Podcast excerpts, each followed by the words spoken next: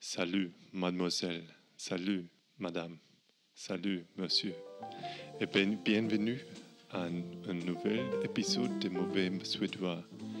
Cet épisode est 22, s'il vous plaît.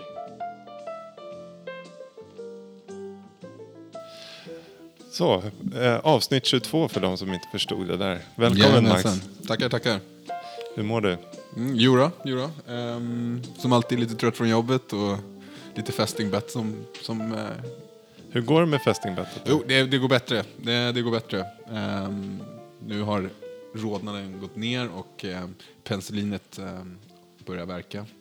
Um, ska lämna blodprov imorgon och, och ehm, kommer antagligen ta några dagar innan man får resultat om eh, vad som egentligen står till. Om det är borrelia? Eller? Mm. Men eh, jag tror att det är lugnt. Ja. Jag tror att det är okej. Hur står det till själv då?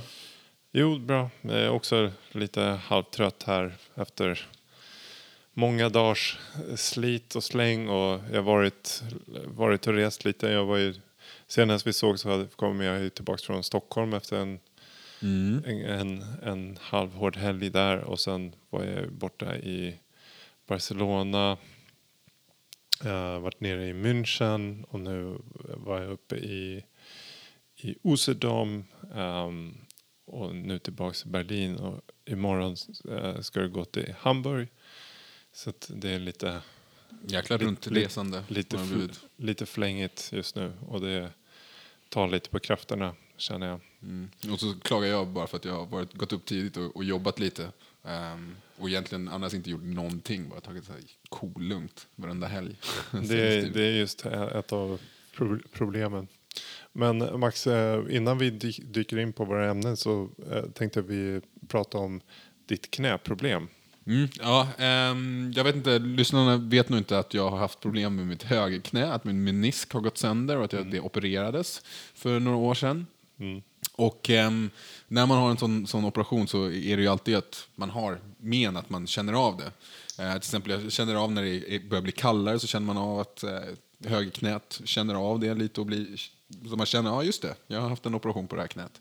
Och även då när man tränar ehm, och sådär kan man känna att högerknät är lite tröttare än vänsterknät och att det gör lite ont. Och det har det faktiskt gjort den senaste tiden. Och så vi prat, pratade lite om det. Precis. Och ehm, Rickard påstår att jag gör eh, knäböj böj på fel sätt. Det, eh, det har jag inte sagt. Nej, men, Men- antytt på att de... Att, att tydligen så är det någonting som, som de flesta ehm, kan göra fel på. Och att ehm, Man kanske tror att det är jätteenkelt men man missar någonting. Precis. Eh, Det finns ju det finns ett litet problem i våra, våra samhälle eh, när det kommer till just bara ett vanligt, alltså en av de mest fundamentala rörelser, mönstren som vi ska kunna utföra är att kunna göra ett knäböj. För att vi ska kunna ducka, för att vi ska kunna krypa, för att vi ska kunna plocka upp någonting. Men eh, egentligen så, eh, så behöver man ingen skola för att göra det. För att tittar man på små barn som gör ett knäböj så har de perfekt eh, motorisk, alltså till och med en ett och ett halvt åring gör ett perfekt knäböj eh, rent, om man tittar rent anatomiskt. Um, problemet är då när man blir lite äldre, um, som vi alla blir, eh, det är att över tiden, speciellt ser man det eh, när man börjar skolan, så börjar eh, lederna bli stelare. Och det här är mycket på grund av just att vi börjar i skolan. Så att om man tittar på ehm, För att vi sitter. för att vi sitter. Så att när barn börjar skolan eh, så kan man se det nästan bara på inom, inom loppet på några månader att deras eh, sätt att springa och eh, ja, till exempel göra ett knäböj förändras för att deras leder börjar bli vana vid att inte utsättas för Så, så de, de förändras direkt till det sämre ganska snabbt. Ja, Mm. men det går ju också snabbt att ta sig ur och speciellt eh, mindre barn har ju eller eh, unga vuxna också går ju snabbare. Ju yngre man är desto snabbare går ju att Så, så jag, jag, sig. jag blir direkt jättenyfiken så här. Gör jag något fel? Frågar jag, tänker jag direkt så här. Är det så att jag, när jag tränar hemma och gör knäböj, gör jag det här fel? Mm. Så finns, kan du Rickard liksom förklara så billigt som möjligt så att vi kan förstå, eh, bara med din röst, hur man egentligen ska göra. Precis. Det, det finns ett ganska enkelt sätt att eh, bildligt eh, föreställa sig hur det ska gå till. Och det är att eh, även folk som har haft alltså, svåra knäoperationer och problem med sina knän hela sina liv. Om man säger åt dem att ställa sig med vaderna mot till exempel en låg soffa eller en, en, en låda eller någonting som eh, man kan sättas på. Och så, så står du med, med vaderna mot det här objektet eller om det är stol och så ska du sätta dig på stolen. Ja. Ja, och 99 fall av 100 så känner folk ingen smärta i sitt knä när de gör det. Okej. För att eh, vinkeln på smalbenet eh, kontra lårbenet är eh, egentligen en ultimat position. Det som händer um, som man kan tänka på mer det är också hur, var fötterna är placerade och sånt där.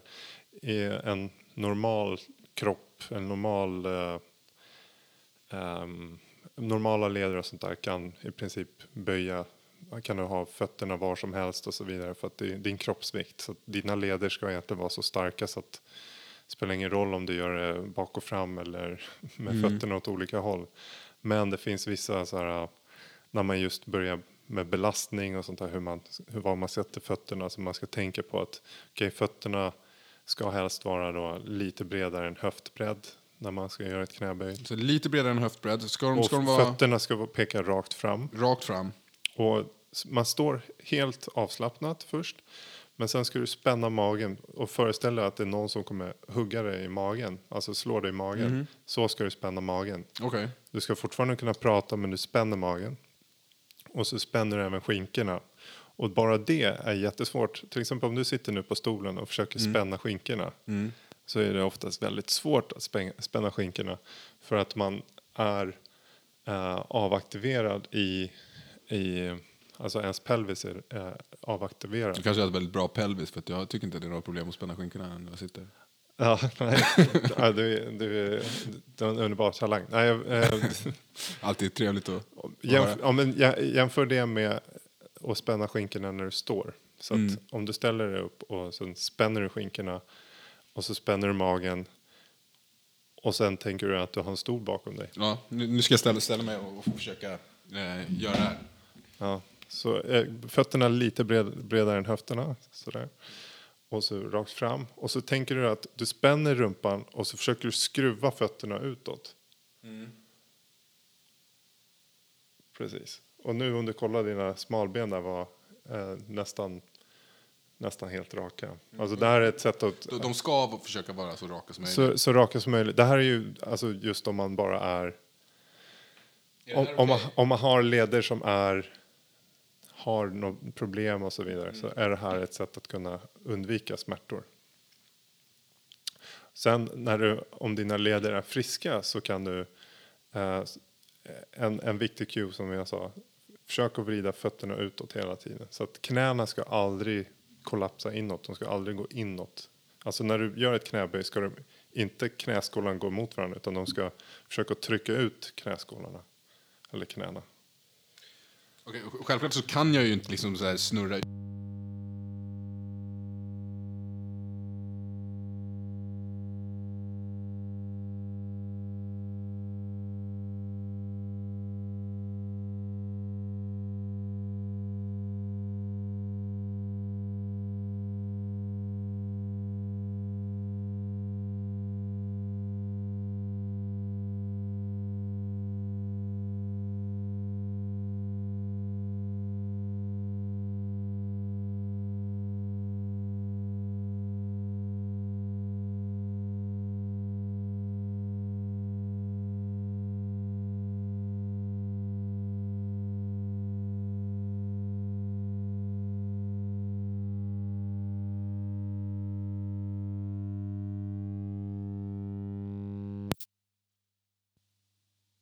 Dig. Så Nej, att, men när det kommer till den saken så jag pratade faktiskt med min far om det här. Mm. Och han säger att hela hans liv så har, har varit just det är nästan som, som om vi har kortare leder eller att de är inte som, som Mm. alla andra. Att just att huka sig ner på det sättet har varit ett problem för honom hela hans liv. Mm. Och min pappa är inte heller den som, visst han har suttit mycket, men han är ju inte så att han inte rör på sig. Nej, men det här är en- en frisk eh, 60, vad det nu är, 66-åring. Jo, precis. Men eh, man kan ju vara konditionerad och så vidare. Men jag säger friska leder eh, kräver ju också att du använder hela, eh, hela range of motion, som man säger på engelska.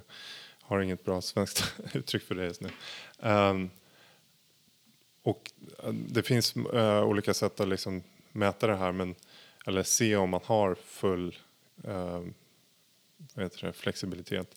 Och det ett problem som händer när man sitter mycket och bara går vanligt eh, och liksom aldrig utsätter sig för det här, till exempel att gå ner i djup knäböj.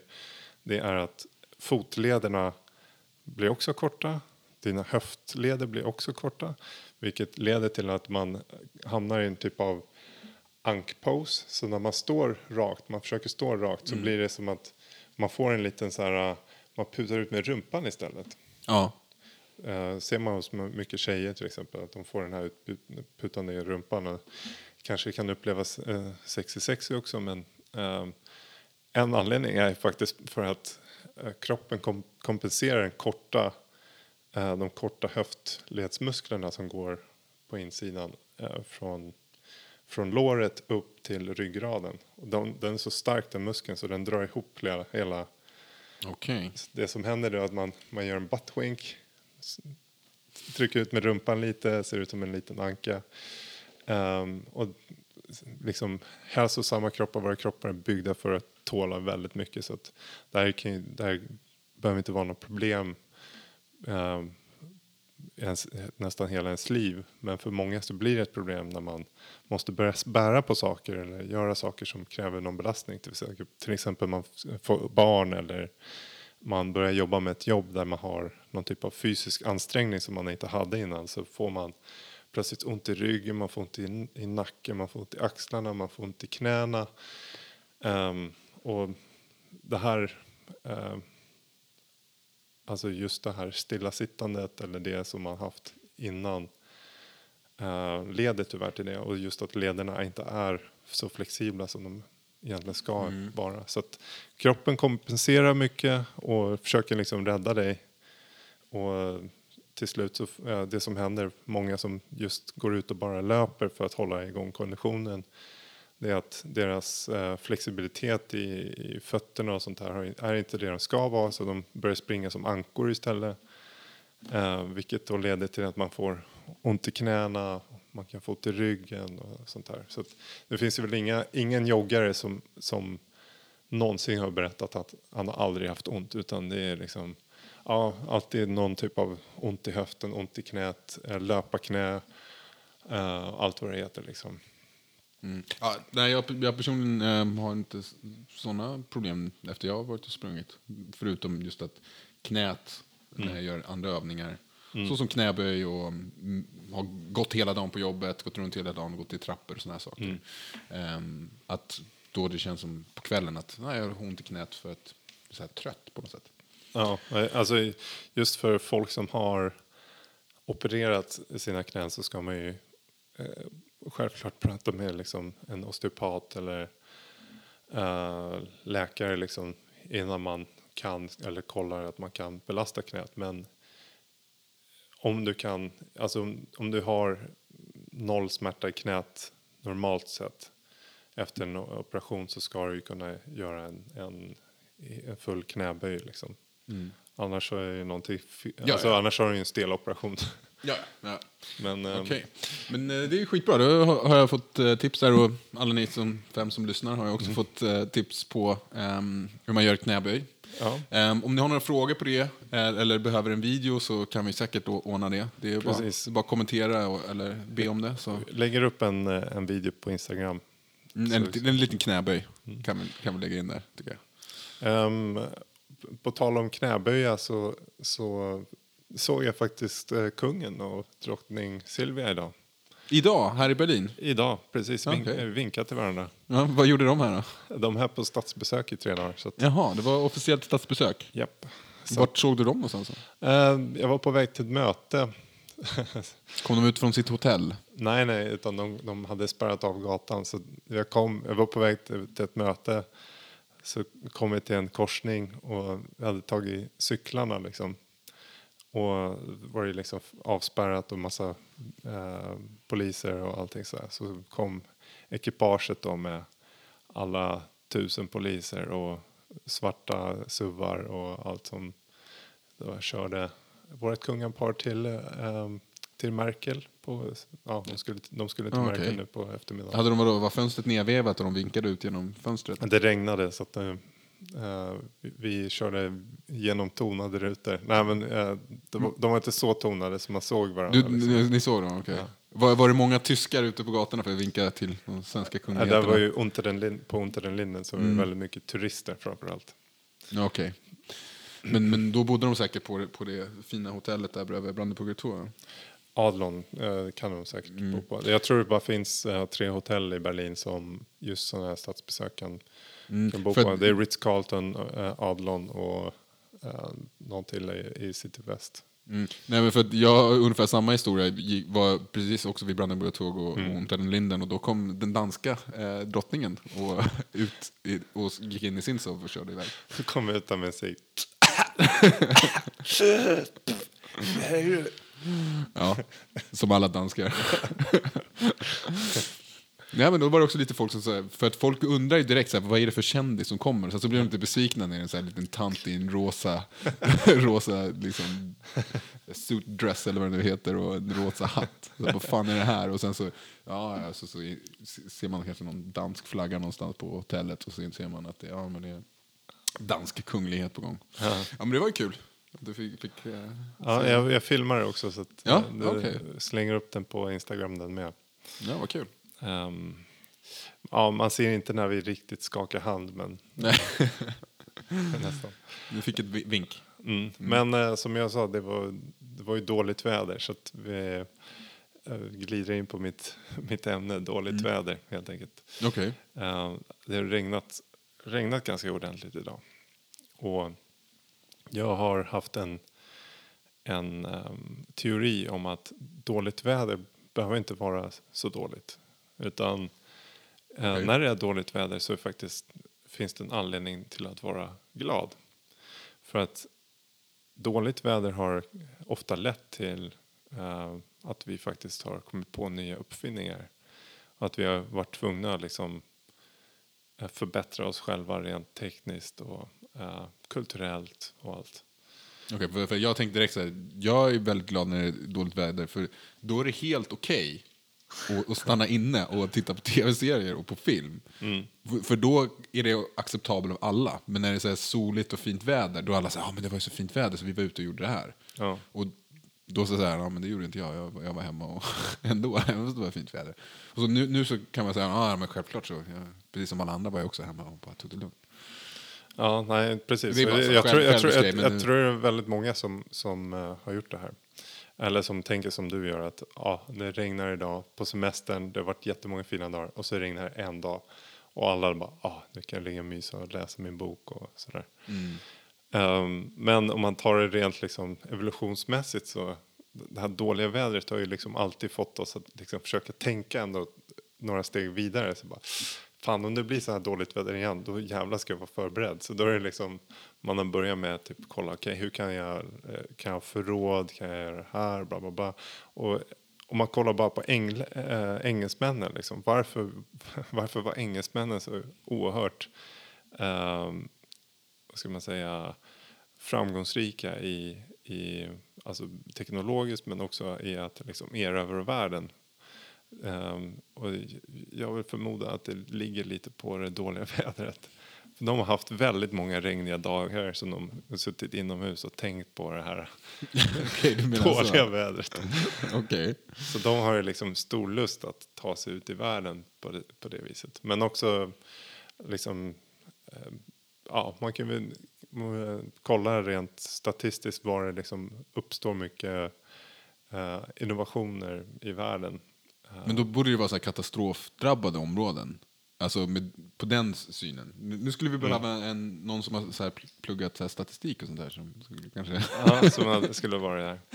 Ehm, men det, alltså, f- för det funkar ju kanske inte, för katastroferna bara har, har sönder allting. För att det är så, så jättestora katastrofer. Så det kanske är för hårt. Så det kanske måste vara så här mittemellan. Att det, är- att det inte är för extremt. För då förstörs allting som du har gjort. Och liksom, hur ska du stopp, liksom, bygga bort en tornado? Det, Fram, framförallt så kanske det är också att när det är för stor förstörelse så kanske det ehm, till och med tar bort en hel del eh, vet, vetenskap och vetande. Alltså det dör för mycket viktiga människor som har, eller under tid, tidens gång. ehm, kan ju vara en teori. Eh, Ja, men, men samtidigt så vet man bara, shit, kan det vara så här jävligt? Nej, men då måste vi ju bygga, här i hamnen så måste vi bygga 200 meter högt och inte bara 100, det går ju inte. Men om man, om man tar till exempel om det är, vackert väder nästan varje dag och det, det, är, det regnar kanske några dagar om året eller det regnar en liten skvätt varje dag men annars är det liksom bra temperatur, du behöver liksom inte bygga något jättemycket hus, du behöver kanske ha ett tak över huvudet, ja. Men du behöver liksom inte isolera, du behöver inte fixa värme, du behöver inte fixa ehm, elektricitet. behöver inte, liksom inte uppfinna de här sakerna för att det finns inget behov av det egentligen. Ja, nej, men det, det ligger nog mycket i att ehm, tekniska in, in- innovationer har kommit just för dåligt väder. För att skydda oss från allt skitväder.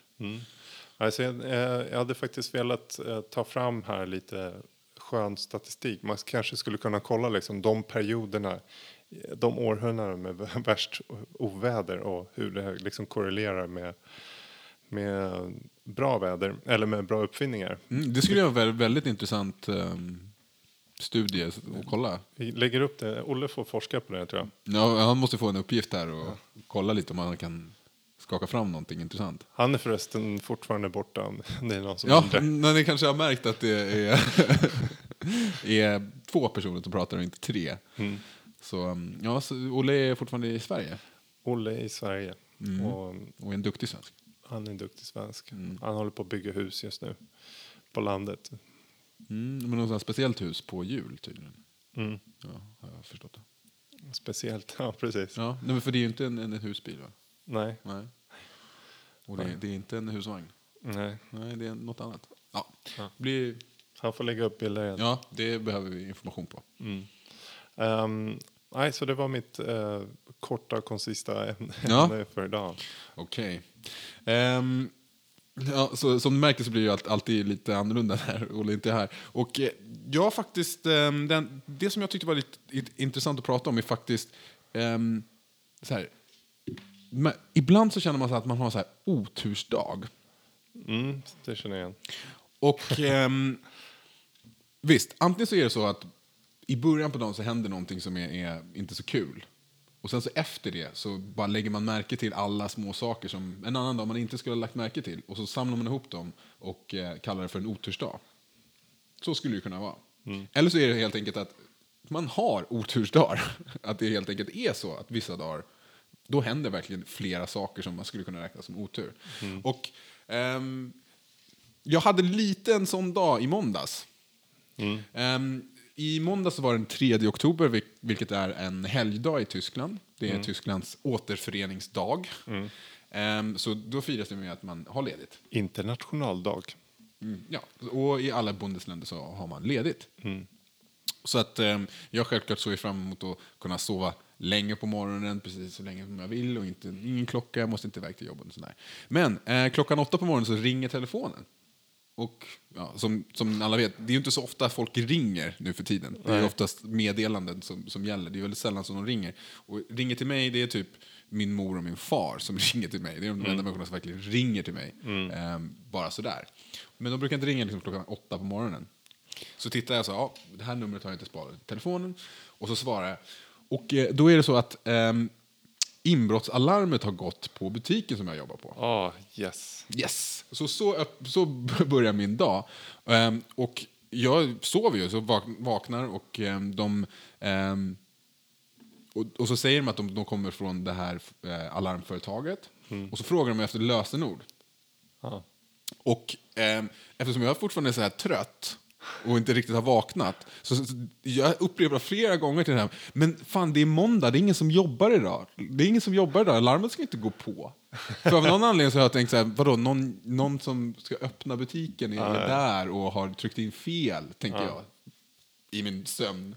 Och, och den här killen är liksom så här, vad är lösenordet? Han får inte säga någonting förrän han har fått lösenordet. Och då, efter en sekund så hajar jag ju, så, ja just det. Och så ger jag säkerhetsordet till honom. Vad var det då? Och då berättar han här, alarmet har gått av ehm, och ehm, eftersom vi har ett sånt kontrakt med larmfirman att någon av oss måste åka dit och eh, stänga av larmet. Jaha, okej. Tack. Vilket innebär att de har antingen försökt att ringa min chef och min andra chef och sen så de har inte svarat och sen så är det jag som svarar. Ja. Och så är det liksom så här, ja, nej men du måste åka till jobbet på min lediga dag och stänga av larmet. Så att jag liksom så här direkt, ja men jag kan, jag kan vara där om, om ehm, en halvtimme, 40 minuter, högst en, en timme. Så, här. så här, okej, men vi kommer skicka dit en, en, ehm, en, en, en kille från företaget. Ja. Ko- Kommer komma dit. Så jag bara direkt hoppar på och åker bort till jobbet och det går jättefort. Jag är där liksom bara på en halvtimme. Jag har inte käkat frukost eller duschat eller någonting. Jag bara åker iväg. Det här vill jag överstökat med. Så kommer jag dit och så, så är det ju ingen där. För jag är för, jag är för snabb. så jag ringer företaget igen och sen så kommer en kille. ehm, och sen så då lyckas vi stänga av larmet. Ehm, det som har hänt är att ehm, vi har hängt upp så här flaggor i skyltfönstret, eller vimplar, stora vimplar skulle man kunna säga. Och automatiskt, om vi inte har stängt av det innan, så sätts ehm, så luft, liksom ventilationsluftgrejen ovanför dörren sätts igång automatiskt. Och den har blåst så att fimpen har börjat skaka på sig och det har satt av larmet. och eftersom det, det liksom, I vanliga fall så skulle det- absolut inte vara något problem att den här går på, för att det är alltid folk där klockan åtta på, Ja. på vardagar. Liksom. Men eftersom det var en vardag så sattes det på och mm, då gick larmet på. Så så börjar min dag, att jag spenderar två timmar direkt på morgonen åka åka till butiken, vänta på en säkerhetsvakt, stänga av larmet och sen så åka hem igen. Mm. Eh, självklart måste gå runt och kolla i, i alla rum och så allting okej, bla bla bla. Ehm, så då åk- åker jag hem och när jag försöker öppna porten så kan jag inte öppna porten. För det är något konstigt med låset, att låset har flyttat sig lite så jag kan inte öppna porten. Ah. Vilket är så här, okej, kul, jag kan, kan inte komma in. Ehm, men som, som tur var, alltså i en vanlig dag om jag skulle vara jobba eller liksom på hem, jag skulle bli skitarg på det här. Men eftersom så här, ja, men jag har redan avslutat det jobbiga, det är min lediga dag. Mm. Vi har två ingångar i huset så att jag kunde gå in genom den andra, för min nyckel funkar där också. Så kan jag gå in genom deras och så kommer jag ut i den gemensamma innergården och så kan jag gå in där. Så en stor omväg så kommer jag, kommer jag upp. Ja.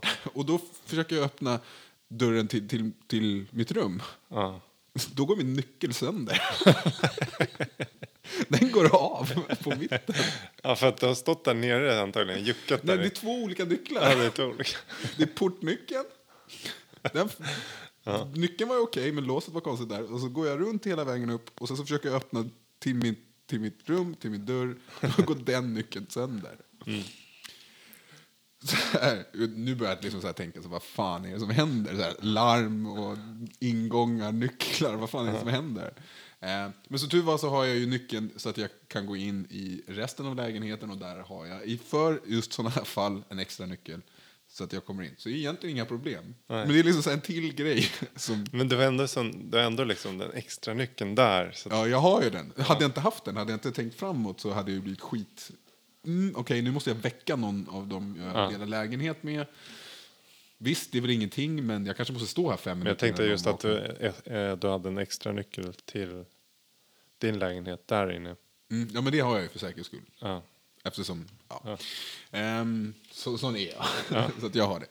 Ehm, så det var ju det som var ehm, det. Men, och sen så senare, um, efter, efter jag um, kommer hem, så, så, så jag tränar lite hemma och så, så vill jag gå ut och springa. Och ehm, då går jag ut och springer. Och allt går jättebra. Men halvvägs när jag har sprungit, då märker jag på andra sidan gatan så är det en kille som bara helt flippar ut. Han är vid en eh, pendeltågsstation och han rycker i cyklar. Försöker liksom få någon cykel att lossna. Han sparkar på cyklar. Han får tag på en cykel som han kastar ut nästan ut på vägen. Eh, han går bort till en telefonautomat, börjar slå med luren och luren går av. Sen går han ut mitt i en stor gata, en korsning, och så börjar han skrika på bilar. Alltså snubben är, han är hög eller full eller någonting. Helt galen. Så bara, och jag stannar ju självklart till när jag Han ser kanske haft en otursdag. Han kanske haft en otursdag. Um, det var så konstigt alla de här sakerna hände på samma dag. Och, och den här killen han står mitt på gatan och han har den här luren kvar i handen och han skriker på bilar som försöker eh, åka förbi. Och så springer han bort och så där är en annan cykel som han lyckas välta omkull. Så ut på gatan igen och då är det en bil som, som stannar till när han är ute på gatan. Och så, så kör den sakta förbi. Då vänder han sig och så slår han med eh, telefonluren. Han kastar telefonluren på bilen. Okej. De som är i bilen stannar då lite längre bort och går ut och undrar liksom så här, vad fan gör du? Ja. Var på den här killen tar upp telefonluren, går fram, börjar tjafsa med dem, slår sönder bakrutan. Samtidigt som det här händer, jag har ju, jag har ju bara mina nycklar i handen. Jag är ute och springer, jag har ingen telefon eller ingenting. Nej. Jag går fram till en kille som, som också har stannat till på sin cykel. Så här, har du en telefon så kan du ringa polisen. Han ringer polisen, så medan det här händer, ba- allting går sönder, då kommer en, en stor eh, tysk som polisbuss med, med sex stycken snutar. och ehm, de här två männen med den trasiga bilen, eh, de pekar, det han gjorde det. Ja. Varpå den här killen ser poliserna och bara ger upp. Han bara sätter sig och de ta- tar hand om honom. Ja. Och ehm, jag inser... Han var erfaren. Ja, eller han insåg att jag kan inte bråka med sex stycken snutar, det går inte. Det lät ju som att han ändå var galen. Men Ja. sen om han ger upp så där så är det typ så här, okej, gjort det här förut. Lönar sig inte. Eh, men jag undrar ju självklart varför han höll på sådär. Om, det var, om det var droger eller om någonting väldigt jobbigt hade hänt honom och han, nu ska jag fan gör, slå sönder saker. Ehm, efter det så sprang jag hem och sen så stannade jag hemma. jag, jag ville inte riktigt gå ut igen efter Nej. det. Så jag bara stannade hemma. Um, alltså det var en lite speciell dag. Var Ja. det. När sådana flera saker hände. Eh, liksom på rad kändes det som. Precis som, som så att säga inte, inte är normala händelseförlopp. Eh, Och, ja, nej, jag kan förstå det. Man, man, Ja, eh, när en sån eh, sak händer på en, en dag, då är det så här, ah, det där var irriterande. Ja. Eller, hmm. Och sen så flyter allting på. Men när det verkligen är flera sådana saker, då undrar man lite, är, är, finns det otur? Mm. För vad är liksom det statistiska, vi skulle ju ha någon som kan statistik här, alltså vad är det för sannolikhet att alla de här sakerna händer på samma dag? Mm. Men samtidigt, vad är det för sannolikhet att ja, vanliga saker som inte är ett problem händer på samma dag? Precis, det är ju all, allting en eh, definitionsfråga också. eh, Mm. Om man säger så. För en del tycker ju vissa saker är jobbiga medan andra inte tycker det. Och vissa tycker att en sak förstör hela dagen och då ser man bara signaler i allting som är dåliga, dåliga, dåliga. Så att det beror ju lite på vad man är för typ av person och vad man har för eh, så att säga eh, tålamod och eh, överhuvudtaget tålamodsregister liksom. Mm. Alltså, det är ju antagligen inte så sannolikt, men det känns faktiskt väldigt bra att alla de här retliga sakerna hände på den här lediga dagen. För nu känns det som, nu borde inte jag ha en sån dag på väldigt länge.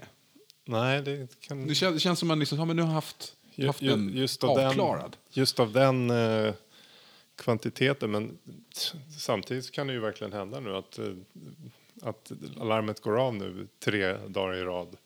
kan ju också lika gärna Ja, hända. Och ja, alltså det kanske händer en gång i veckan och till slut så ja, det är bara en, det, det händer varje vecka liksom så man vänjer sig. Mm. Och lite så tror jag att det är för många att en del vänjer sig vid att det liksom alltid är någonting som är problem. Som att bo i en storstad som man vänjer sig vid att ah, det är fan, det är folk luktar och det är smutsigt eller det är uh, cykeln är borta och allt sånt där. Medan om man är upp, uppväxt på landet eller någonstans där det inte är lika mycket folk så kanske man eh, skulle störa sig extremt mycket på de här sakerna. Och det är väl en av sakerna som, alltså som jag kan relatera till när man flyttar till Berlin och man upplever just alla, alla de skillnaderna som blir när det blir en större stad än Stockholm. Då, liksom. Mm.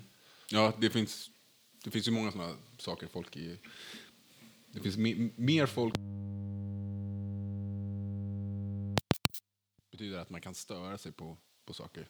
Jag satt i tunnelbanan idag och det var en snubbe som trampade på mig foten, så sa inte ens eh, förlåt. Nej, precis. Till exempel. Jag pratade, var nere i Nürnberg också.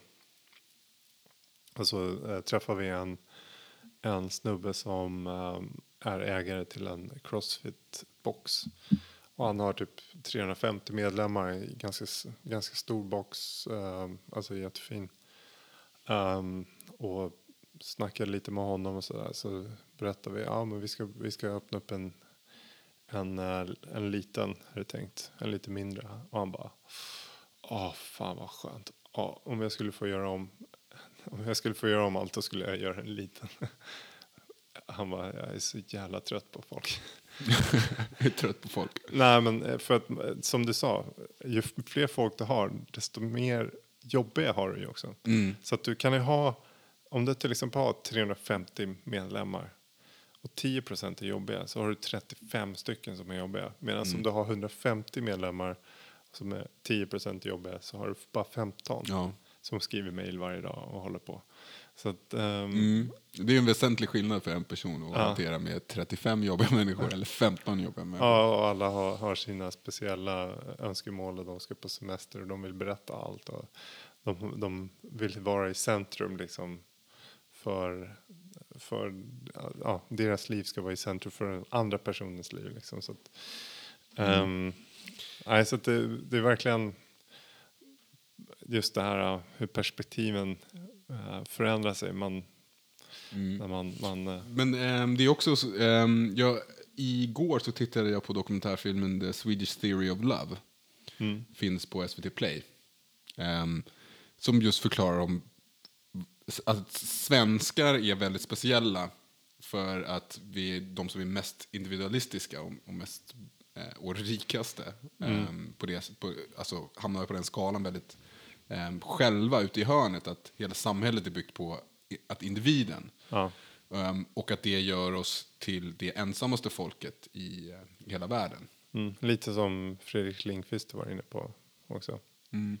Så att, och den dokumentären, alla svenskar ska titta på den för att man känner igen sig så mycket och när man själv känner sig så här ensam så förstår man att man själv har satt sig i den situationen för att det är hela tiden ett sätt så att du ska klara dig själv eh, och det är alltid så här att vi ska hamna i bostaden själva för att andra människor är jobbiga på något sätt. Ehm, och det, det kan jag se mig själv i också, för att jag gör det, det själv. Och när man tittar på den så, så märker man att ehm, så det är inte enbart mitt fel. det är lite hur, hur vi är uppväxta också. Jo, precis. Och, Alltså det är en av, eh, ska man säga, bra och dåliga sakerna i vårt samhälle. Det är ju att vi, vi eh, har den kulturen av att vi ska kunna bära oss själva och man ska inte belasta andra. Eh, men också det uppstår ju de här nackdelarna då, till det. Då. Um, det, det är ganska, eh, ja, det, det, är ett, det är ett roligt tema men Ja, nej, men liksom just det faktumet att, att nästan hälften av alla svenskar bor själva. Vilket är högsta procenten i hela världen med människor som bor själva. Um, också att det blir mer och mer ehm, så att äldre människor ehm, de dör och de har ingen anhörig som, som ens vet att de har dött. nej. Och det tar de ju upp i, den här, i eh, dokumentären. Just att när de går, det finns en speciell myndighet, självklart, som tar hand om sådana här fall. Så när någon har dött och man vet inte ehm, vem som det är sen en anhörig försöker de leta reda på en anhörig. Och finns det ingen anhörig så då tar de hand om hela dödsboet, eventuella pengar går till staten eh, och alla ägodelar bara slängs. Bara bort med alla ägodelar. Ehm, och att den här myndigheten har märkt att det är mer, fler och fler fall där någon har dött och sen så efter x antal veckor så klagar grannar på att det luktar konstigt när de går förbi dörren. Och eh, de tar även upp ett fall där det är en man eh, som... Det tog två år innan de insåg att han hade tagit livet av sig i sin lägenhet. På grund av autogiro. Hans hyra har blivit betald, alla hans räkningar har på autogiro betalat. Ja, Så det är ingen som har märkt att han har dött. nej. Nej, det är ju Och så, det är jätteskrämmande att, att det liksom händer mer och mer. det är tragiskt på ett sätt. Det är som sagt, det är, ehm, man tänker sig själv hur, ja, hur ofta man kommunicerar med sina släktingar och nära och kära. eh, hur ofta man egentligen gör det. Ehm, man har väl olika perioder i livet på hur intensiv den här kontakten är. Men jag vet också från våran um, familj så var det så att min farmors uh, pojkvän eller sambo, han, han coolade vippen typ um, ett år efter min farmor eller någonting sånt där. Um, och det var ju liksom inte, det var, rätt, det var oväntat, det var ingen som visste om att han skulle gå dö. Och det var ju också en jättekonstig sätt att dö på som han dog på. Um, men det var också så att grannarna tyckte att det började stinka och ja, då hade han legat där i några veckor och ruttnat liksom. Och det var ju, vet, har ju gått ner i pa- parketten och allting, liksom kroppsvätskor och allt vad det var. Så det var ju liksom, måste ju total saneras. Och just i hans fall så var det, det såg ut som att han hade bråkat med sig själv liksom. Han hade sprungit runt där och liksom, ja, typ som den här snubben på, på, på gatan där på ett sätt. Och bara slagit ihjäl sig själv liksom. Okej. Det låter ju väldigt konstigt. Det, var, ja, det är svårt att säga exakt vad som hände. Alltså, Det var inga överfall eller så. Det såg ju först ut som att han blev misshandlad till döds. Men han hade ju själv typ ramlat och slagit sig så pass illa överallt. Så, Okej. så att, ja. Nej, men eh, ja, som sagt, för honom tog det några veckor innan det var någon som hittade honom. Så att, ehm, och det är fråga, man, ja, man börjar ju fråga sig själv, liksom, kommer, vad, kommer, kommer det, om jag hamnar i den situationen, hur lång tid tar det? Mm. Ja, men, för, men det är också det just i det svenska samhället att, att precis som de tar upp i den här dokumentären, att, att vi ska göra oss fria från alla. Att, att barnen, så fort du är 18, då är du fri från dina föräldrar. Då behöver du inte alls vara med dem om du inte vill. Nej. Och du ska liksom kunna, staten och tar hand om dig, samhället tar hand om dig om någonting går fel och så vidare. Du är inte beroende av dina föräldrar. Nej, precis. Egentligen. Nej. Och På samma sätt är, är eh, dina farföräldrar inte beroende av dina föräldrar heller. Nej. Ehm, de behöver inga barn som ska ta hand om dem nu när de blir gamla. Om de barnen vill ta hand om överhuvudtaget. Utan det, de kan ju hamna på ett äldreboende och pension och så vidare. De kan ta hand om sig själva och då får hemhjälp och, och sådana här saker. Så att alla är liksom fria och, och kvinnan är fri från mannen. Ehm, att det ska vara helt rättigheter där. Eh, och det blir väldigt mycket frihet. Men vad väljer vi att göra med vår frihet? Känns som vi avlägsnar oss från alla människor. Ja, vi blir oberoende av dem, men sakta, sakta avlägsnar oss och sen så sitter vi som pensionärer ensamma i en tvåa och tittar på tv. Ja, eller sociala medier. Ja, Det är det. och det tar, tar, tar de ju också upp. ehm, att med sociala medier, där kan du ju bara stänga av på. Om, om, om det är någons åsikt som du inte tycker om, istället för att ha en, ha en konflikt och lösa en situation och, och lösa den här konflikten så bara, nej jag pratar inte med personen mer. Jag Precis. slutar texta och skriva till. Jag slutar följa. Ja, jag, slutar- behöver inte det. Nej. För det är ingen anledning att, att, att liksom, Rickard, du blir arg på mig och jag blir arg på dig och sen, och sen så är vi arga. Men vi bara går ifrån varandra. Mm. Nej, jag behöver aldrig se dig någon mer igen. Mm. Men i verkliga livet, då måste vi säga, men Rickard, vi vill ju, eller vi måste. så Ja, man måste försöker kom- kompromissa. Mm. Och sen så har man en konf- konflikt och sen så löser man det och sen så är det bättre efteråt. Och så har man lärt sig någonting också efteråt. Jo, eh, precis. Jag har tänkt lite, lite på det också. Just hur, om man tar, alltså, det är inte bara Sverige, men jag tycker hela väst är lite liknande på det viset att ja, man ska eh, klara sig själv och allt sånt där och man, man man väntar då väldigt länge med att så att säga eh, till exempel gå in i det riktiga vuxenlivet utan man är försöker vara liksom i ett äh, vagabondliv så länge som möjligt. Att ah, man, allting, allting är coolt och allting är äh, inte vet jag, häftigt och så vidare. Um, och det tar liksom därför längre och längre tid för folk också att då skaffa familjer för att det är alltid liksom så här, ska jag verkligen bli ihop med den här människan? Ah, det finns kanske någon som är bättre och nej, men jag klarar mig bättre själv och liksom, jag behöver inte ha någon annan för att klara mig heller. Så att då är det liksom så ja, jag, eh, ja, jag, ja, sover, ja, ja. Sover, jag sover bättre själv och statistiken säger också att mm. man sover bättre när man eh, sover i en egen säng och man sover fler timmar. Och... Ja, alltså alla de här sakerna. Och, och jag tror att, precis som du säger, det finns ju för och nackdelar. Men jag tror att alla svenskar i alla fall mm. ska tänka på saken och se om de hamnar i ett dåligt mönster. För jag tror själv att jag sätter mig själv i sådana dåliga mönster där jag isolerar mig själv. Mm. För att det är enklare. Mm. För att jag slipper konfrontationer, slipper sociala situationer. Och på något sätt så kanske man är uppväxt med att, att försöka undvika sådana här saker. Det finns ju vissa som får liksom sociala problem, att de inte ens kan gå ut och handla för att det är för svårt att säga hej till den som sitter i kassan. Mm, um, och det är ett extremt fall.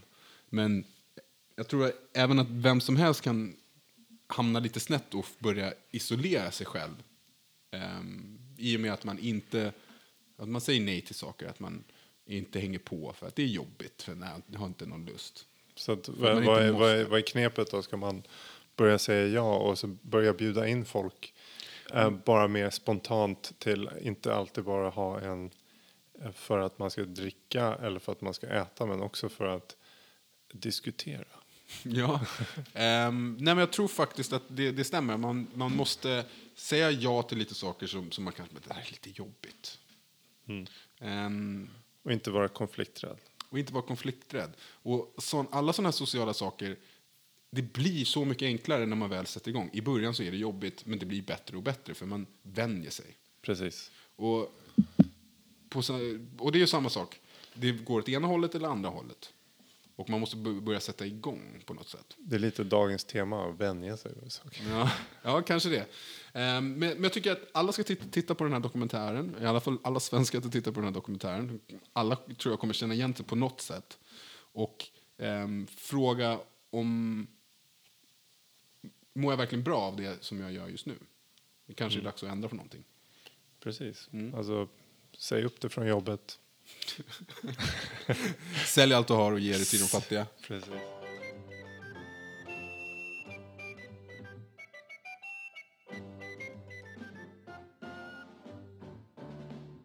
Men äh, ska vi hoppa in på Mm. Le, ehm, le top, vi, vi, eh, rundar av med en topp fem eller topp sex eller topp åtta eller vad det brukar bli när vi själva. Det, blir, det blir faktiskt en, en topp tio. Oj! Oj. Um, och den, jag tror att jag på den här den här gången. Ja, ja du um, får köra det här. Det, det, det är du som kör. Så att vi, vi är väldigt nyfikna på vad som kommer hända med, i det amerikanska valet. Och um, vi, tänk, vi ponerar så här. Vad är de topp fem sakerna som respektive kandidat kommer att göra om de hamnar Ja, eller om de hamnar vid makten. Så att vi, det är då liksom topp fem saker som Clinton och Trump skulle göra. Då. Så att på uh, plats nummer fem så tror vi att Trump kommer starta ett krig med Slovakien. Ja, Rickard tippar på Slovakien. Han har, han har sin teori om varför det kommer att bli Slovakien. Mm, eh, det är för att han har blandat ihop hans frus land Slovenien och Slovakien. Och eh, hans ignorans för världs, världspolitik och eh, för länderna i världen och geografin eh, leder till att han krigar med fel land. Och varför gör han det? Jo, det är för att hans fru har lämnat honom. så nu kommer det ja. in också. Det är... ja, för att hans fru var egentligen en KGB-agent och är Putins fru egentligen. Alltså, Rickard kanske kan se in i framtiden, eller han vet saker som vi andra inte vet, men eh, det låter ju väldigt intressant det här. Ehm, jag, jag, tror, jag tror att det sk skulle absolut inte förvåna mig om Trump blir president, att han startar krig med något land. Alltså, dels bara för att kanske visa att han kan, eller bara för att han, han har gjort något annat korkat och så försöker han täcka upp det med att starta ett krig någonstans. Mm. Det, det är min eh, teori på den punkten. Um, och då topp fem för, alltså femte plats där för Clinton är ju då att hon startar också ett krig, men ett informationskrig med, med eh, HP och Dell som tillverkar servrar. Eh, där hon försöker eh, även få bort all typ av eh, e-mail eh, Alltså hon försöker alltså få bort... cl- cloud-lösningar för e-mail. Ja, och- och, och, så att, är det för att få bort hennes e-mail? Det finns ännu mer e-mail Ja. som hon säger bra, bra, dåliga grejer i, som försöker radera dem. Ja, precis. Och då blir det krig med, okej. Ja, Mm. så hon, hon startade ett informationskrig mot informationsbolagen, IT-bolagen. I, Oj, det låter komplicerat. ja, så Mm. att, men det här är bra för Europa för det kommer flytta in väldigt mycket amerikanska bolag till... Ja, de kommer lämna landet. De Ja. kommer fly landet, okej. För att söka skydd i, i Europa. Precis. Ja. Och, och det är bra för Tyskland för att de enda faxtillverkarna kommer att behövas eh, i stor eh, utsträckning i USA. Så tyska faxtillverkare kommer att få en extrem Ja. uppsving. Mm. nej, Det är en bra, bra, bra pro- prognos. Ja. Mm. Okej. Alltså på... Plats på, fy- fyra på Trump. plats fyra på Trump Ja. eh, så börjar Trump att betala skatt. Mm. ja, det är för omväxlings skull. Ja. Ja. Men Men. han gör ju det efter att han faktiskt har tagit bort all skatt. För de väldigt rika. Mm. Ja, så att ehm, där det, var, det var hans listiga planer. Mm. Ehm, på, topp- på fyran där på Clinton är att hon, hon kommer införa fri rörelse över gränserna. Ehm, ja, mellan Mexiko och eh, Kanada. Och, Jag tror att det är ganska fri rörelse mellan Kanada och USA redan nu. Ja.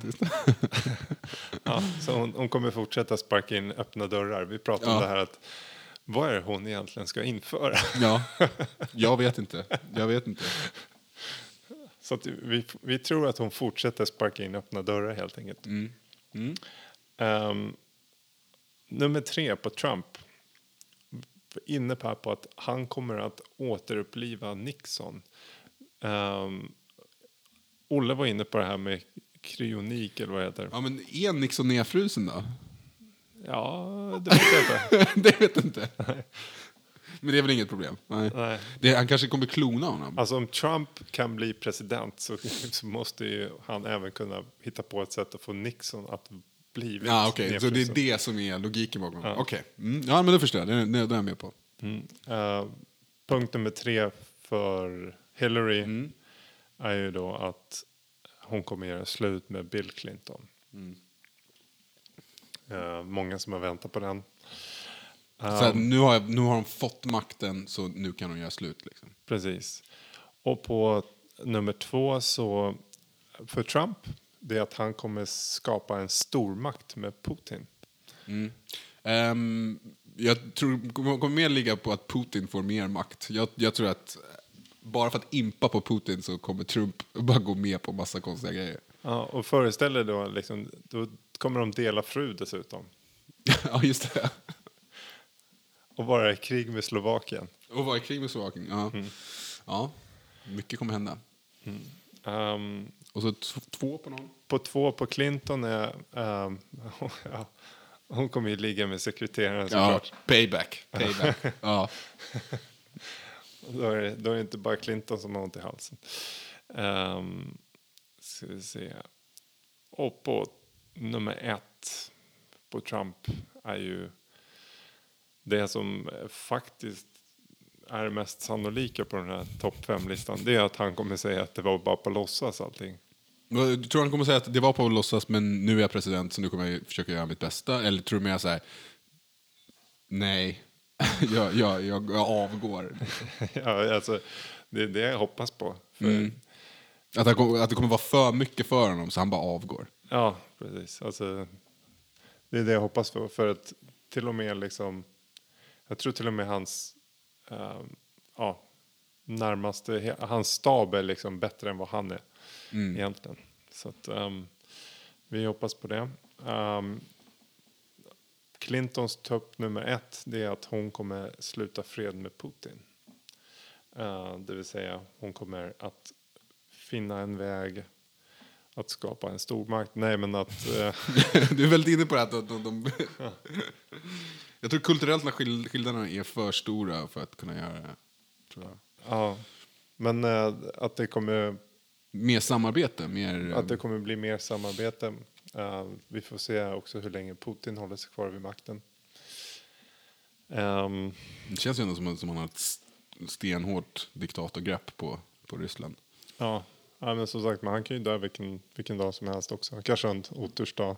Ja, kanske en otursdag. Han, han kanske ja, blir träffad av blixten när han är ute rid, rider på sina hästar utan skjorta. Mm. Kanske något händer. Vem vet. Ehm, ja, Ja. Men eh, det var, det var allt för, för idag Max. Mm. Ehm, vi vill påminna våra, våra, våra två lyssnare om att eh, gå in och eh, skicka oss eh, de här underbara e-mailsen och ehm, dela gärna med vänner och bekanta och dela vår topp fem-lista till dina arbetskollegor. Ja, eh, man till exempel. Mm. Ehm, vi, vi avslutar som vi börjar, nämligen Merci de votre attention. Nous désom- de- Nous démons... Démons... Fan, min franska har blivit helt fruktansvärd. Nous démons. Ja. Okej. Ehm, tack så mycket. Ha det bra. Good night.